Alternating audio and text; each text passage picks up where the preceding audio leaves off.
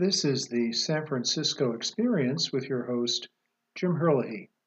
Season 5, Episode 10 Gray Wolves Predator or Victim? The gray wolf, one of America's iconic symbols of the Old West, and a conservation comeback success story, is to lose its endangered species status. The Trump administration's Secretary of the Interior, David Bernhardt, made the announcement last week. So, shouldn't we celebrate the fact that the gray wolf is no longer bordering on extinction in America and that its numbers are now so large that it no longer requires the protection of the Endangered Species Act? Not so fast, argue the conservationist. A six-fold increase in gray wolf population from less than 1,000 in the mid-1970s to 6,000 today, 45 years later, is not enough, they say. While the numbers are up, the genetic variety of the wolves in that 6,000 population is somewhat limited, leaving the 6,000 wolves somewhat vulnerable to future disease and to climate change threats. And why is our wolf population stirring so much passion among friend and foe alike? In today's podcast, we'll share with you the complex love hate relationship that the wolf has generated throughout history. The gray wolf roamed the North American continent from the Atlantic coast to the Pacific coast in colonial times, maintaining the delicate ecological balance between man, fauna, and flora. But as settlers filled the vast open spaces of America, starting in the 1600s, the wolf was targeted as a dangerous predator, both to livestock and to people. By the early 1970s, less than 1,000 wolves were left after they had been targeted by hunters, trappers, cattle ranchers, settlers, and pioneers, among others. In California, the last wild wolf was caught and killed in 1924, about 150 miles northeast of San Francisco, in the remote and mountainous Lassen County. In the 1990s, a pack of Canadian gray wolves were reintroduced to Yellowstone National Park to help rebalance the populations of bison, elk, and deer, which are all targets of the wolf. And those populations of bison, elk, and deer had been growing too fast and at an unchecked clip. So today, the total gray wolf population numbers 6,000 throughout the United States, not just in Yellowstone. But Yellowstone obviously has become a major center for gray wolf population and gray wolf packs. And as a result, as a result of the conservation protection in the Endangered Species Act, the Yellowstone Reintroduction Project has been a great success. The wolves roam the wilderness areas of the northern Rockies, the upper Great Lake regions, and they've reached as far south as Oregon and even into California. A sole wolf entered California in 2014, and now a pack of 14 gray wolves has reestablished a presence in the historic Lassen Plumas County region where the very last wild wolf was trapped and killed in 1924. It's interesting how its ancestors, almost 100 years later, have gravitated back to that same region. But first, let's consider man's love hate relationship with the wolf. The wolf is a common sign, as a common icon of the peoples of Eurasia and North America. As a predator, it is strongly associated with danger, destruction, and even death. It is both a noble symbol of the warrior on the one hand, but also a symbol of the devil on the other hand. Wolves were often associated with witchcraft in both Northern Europe and Native American cultures. The big bad wolf, Little Red Riding Hood, even the word voluptuous derives from the Latin word for wolf, lupus, and speaks to the tempting and conniving she wolf. Even to this day, German names such as Wolfgang, Adolf, and Rudolf all derive from Old German names for wolf. And again, it underscores the love hate relationship between man and wolf throughout history and even up to today.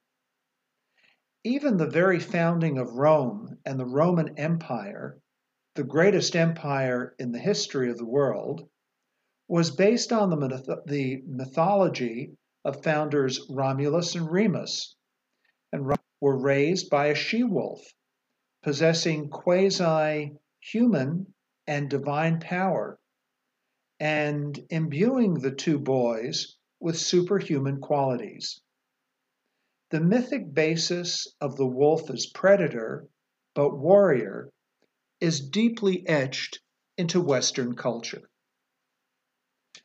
The Endangered Species Act was enacted by President Nixon on December 28, 1973, to protect endangered or threatened species from becoming extinct. A committee was created under the law, and it's sometimes referred to as the God Squad, to review and to assess animal cases for endangered species status. The species was considered, must be considered to be endangered if it faced extinction throughout all or part of its territorial range.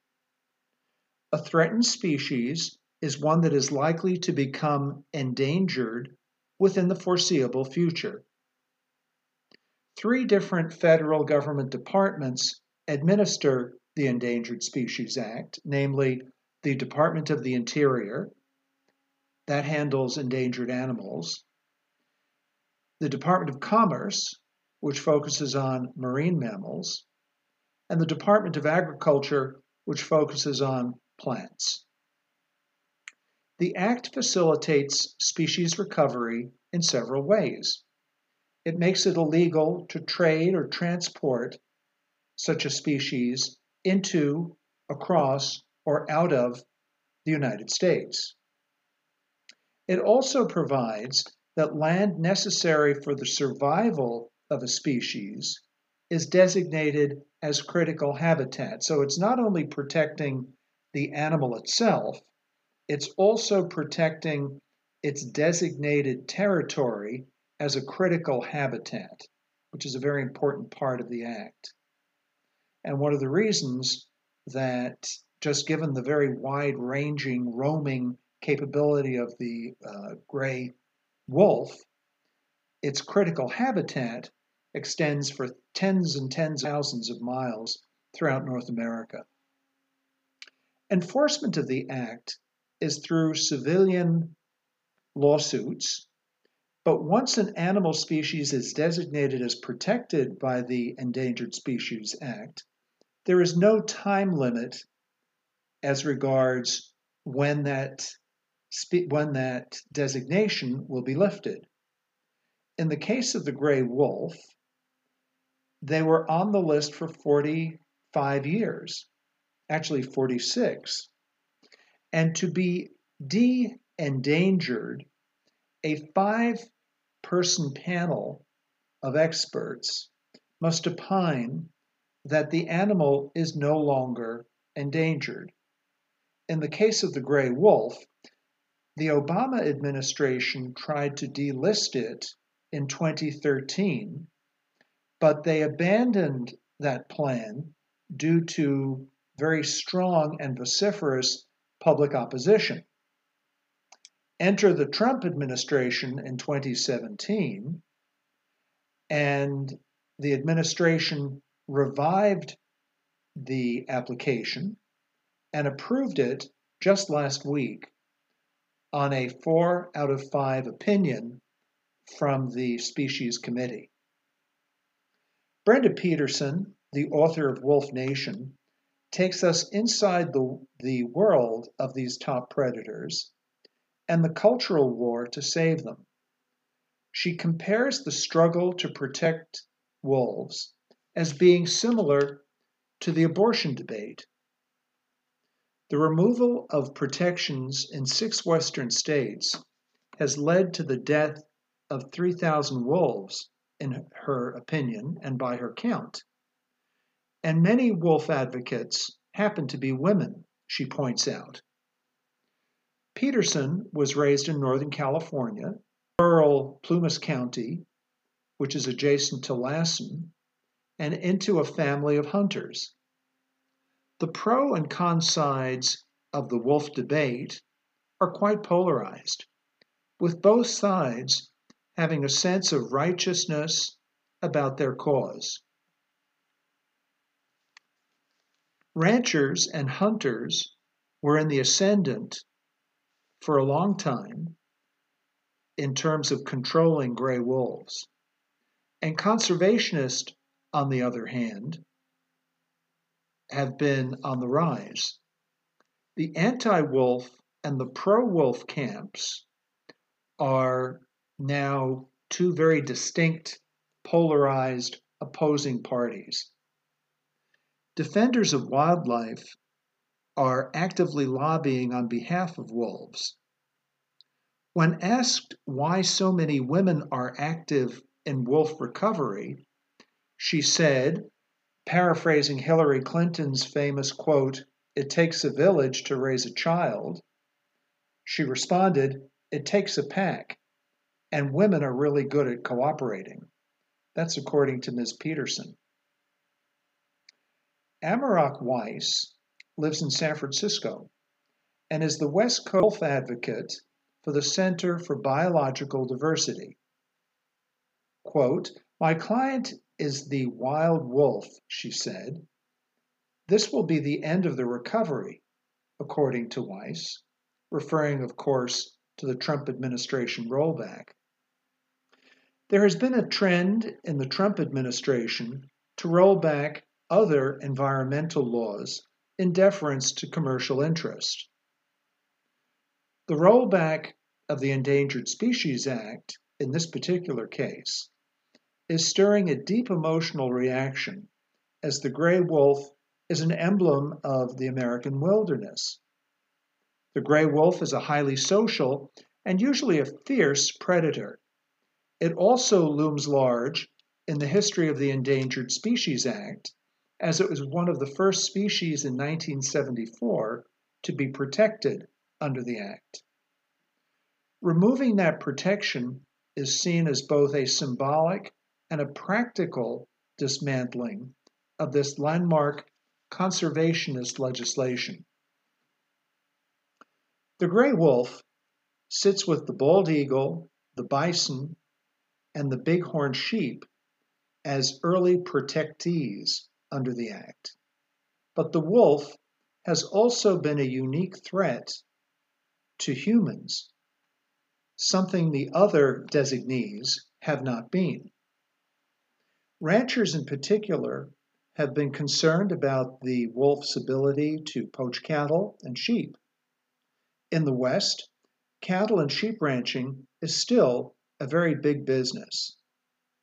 The California Cattlemen's Association a ranchers lobby group in Sacramento and Washington, D.C., has been quite vocal in support of the rollback in wolf protection. They cite five wolf attacks on cattle just in the last month alone. Their fear is that a wolf population left unchecked will end up becoming a much bigger threat to herds and therefore a threat to ranchers' livelihoods. Federal officials argue that the delisting is warranted and that after 45 years of protection, a six-fold increase in wolf numbers demonstrates that such protection, number one, was effective, but number two, is no longer necessary. As a result of the rollback, the gray wolf will lose all protected status in the lower 48 states. As a result, each state will decide how to manage wolf populations including whether to allow hunting and kills for livestock protection and at what numbers. California will continue to protect gray wolves. Our state pack numbers 14 currently. But wolves wander from state to state, so it is an open ended, somewhat ineffective protection.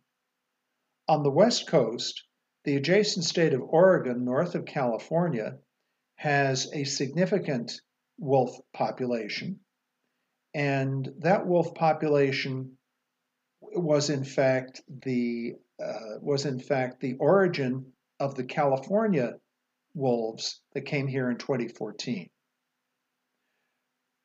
Other states where there are significant wolf populations are Montana, which is northern Rockies, northern Minnesota, which is the northern Great Lakes, Wyoming, of course, which is where Yellowstone is located, and of course, Idaho as well. Conservation groups, including the Defenders of Wildlife and the Center of Biological Diversity, are vowing to mount a legal challenge to the Department of the Interior's action on the gray wolf. Previous efforts to remove the gray wolf from the endangered species list have been tied up in the courts based on the argument that wolves' recovery has not gone far has not gone far enough along. And so, the ability of the wolf to continue to stir deep emotions continues once again into the realm of conservation today and away from mythology. The sources for today's podcast include the San Francisco Chronicle, National Geographic, the Department of the Interior, and the Animal Law Center. This has been the San Francisco Experience with your host, Jim Herlihy, signing off from San Francisco, America's favorite city.